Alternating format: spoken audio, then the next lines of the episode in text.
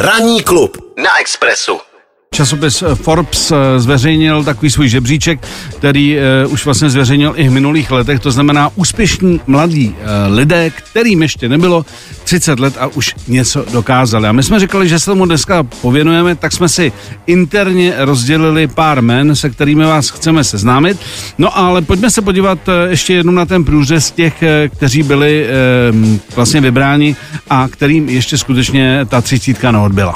Jsou to samozřejmě české talenty ze světa biznesu, startupů, vědy, sportu i umění. A jsou tam například herečka Denisa Barešová, eh, taky zpěvačka Eva Farna, která mimochodem včera eh, byla ve večerní show, takže už se pomalu ale jistě můžete těšit na záznam, který se během dneška objeví v našem podcastu. Barbara Chalupová, režisérka, scenáristka, Barbara Krejčíková, samozřejmě nemusíme představovat, naši nejúspěšnější tenistku současnosti, Mikýř neboli Martin Mikiska, bavič a influencer, Jiří Procházka, zvaný tež Denisa, bojovník MMA, Jiří Prskavec, náš oblíbený vodní slalomář, který u nás taky byl na návštěvě. Přesně tak. Fotbalista Patrik Šik, uh, Jakub Strach neboli Nobody Listen, uh, producent a DJ a spousta dalších, no a my jsme si každý vybrali jednoho, a během dneška se na ně podíváme blíž, protože vám chceme představit úspěšné mladé lidi, kteří běhají po České republice. Tak já jsem uh, vyhrál los, že představím prvního favor- favorita z uh, ankety 30 pod 30. Uh, no a já jsem neměl teda úplně jednoduchý úkol, já tam měl víc favoritů, hmm. ale nakonec u mě v uvozovkách vyhrál Christian uh, Mensa, čili Mr. Chris, Eh, o kterém tady už eh, padlo pár vět, ale už je to hodně dlouho, viděl jsem dokument, moc se mi to líbilo, takže stručně tady k tomu uh, mému favoritovi, já ho budu nejprve citovat, stále mám na paměti, že zůstávám celoživotním studentem, nejdůležitější je nikdy se nepřestat učit, což samozřejmě jedně můžeme podepsat, nicméně tady ten kluk je tanečník, hudebník, herec a taky rád cestuje. No a uh, v loňském roce získal uh, taky jedno oficiální ocení, stříbrnou medaili předsedy Senátu. Uh, no a asi jeho největší zářez, co se týče tance, byl v roce 2019, kde vyhrál Red Bull Dance Your Style. Vyhrál to tuším, byla to Paříž a porazil tam totálního miláčka francouzského publika, kteří chodí právě na tyhle ty dance výzvy a prostě ho tam normálně zamet a nakonec teda francouz uh, byl až... Tam zamet. No zamet, já jsem to jak viděl z toho archivu a, jak na Kerlingu a přestože tam měl obrovskou podporu, tak nakonec si uh, Mr. Chris, čili uh, Christian, získal i to domácí publikum svým přístupem, svým chováním a uh, nakonec si je omotal kolem prstu. No a uh, vlastně pak uh, byl na stáži ve Spojených státech v Coloradu a tam, myslím, došlo k tomu, že jak se tam hrozně, ne úplně nudil, ale on tam popisuje, že žil v takové jako jedné místnosti, e, nikam moc nemohl chodit a tak dále a začal si kreslit a vlastně najednou zjistil, že ty obrázky se líbí víc a víc lidem a začal vlastně tvořit jako výtvarník, což je dneska věc, která se pomaličku dostává možná i jakoby na stejnou úroveň jako to tancování. Jezdí na různé workshopy, e, vlastně eh, říká těm lidem, co těma svýma obrázkama myslí, proč je takhle vytváří, proč vlastně tvoří jako umělec právě to, co dělá. Takže mě na něm zatím, co jsem viděl, a osobně ho zatím neznám, ale rád bych, aby přišel do ranního klubu, tak mě na něm baví velká skromnost a vlastně zápal pro to, e, zápal pro to co dělá.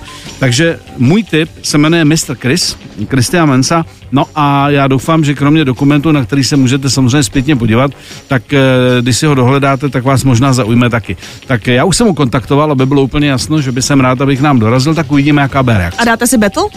Hele, já býval, já v breaku, ještě když jsem měl dobrou nohu. Ty blázno. To asi hodně to záleží. Byly, to byly kousky. To asi hodně záleží na tom, jestli Chris přijde před nebo po operaci Milošově, no. si už bude mít novou kyčel. Tak bacha, kdyby přišel po, to bude mi chlapec, co, bude mi chlapec co dělat. co dělat? Budeš jako balet československé televize, když tam měli ty breaky, ne? Posloucháte Ranní klub. Klub. Ranní klub na Expressu. Eh, máme tady eh, náš další tip eh, na někoho, kdo to má stále ještě před sebou, ale už je úspěšný a dostal se do hledáčku českého vydání časopisu Forbes. Takže babu, koho jsi vybrala? No hele, já jsem to nakonec, protože vy jste si vybrali každý kluka, tak jsem mm. si nakonec řekla, že to jako změním, mm. aby jsme dali i nějakou holku. Já to tak trošku čekal. Aby jsme dali nějakou holku, já jsem původně měla jiný typ mm. uh, uh, a to se přiznám, to, je, to, si, uh, to si dejte i takhle jako beze mě a to je kluk, který se jmenuje Daniel Kvak, mm. který taky ještě, doufám, že se nepletu, se svojí manželkou a ještě s jedním klukem dělají věc, která se jmenuje Carebot.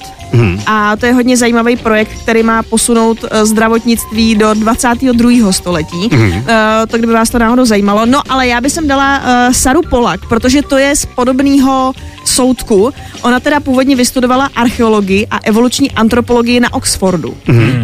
No ale ona se teď právě zabývá uh, taky umělou inteligencí.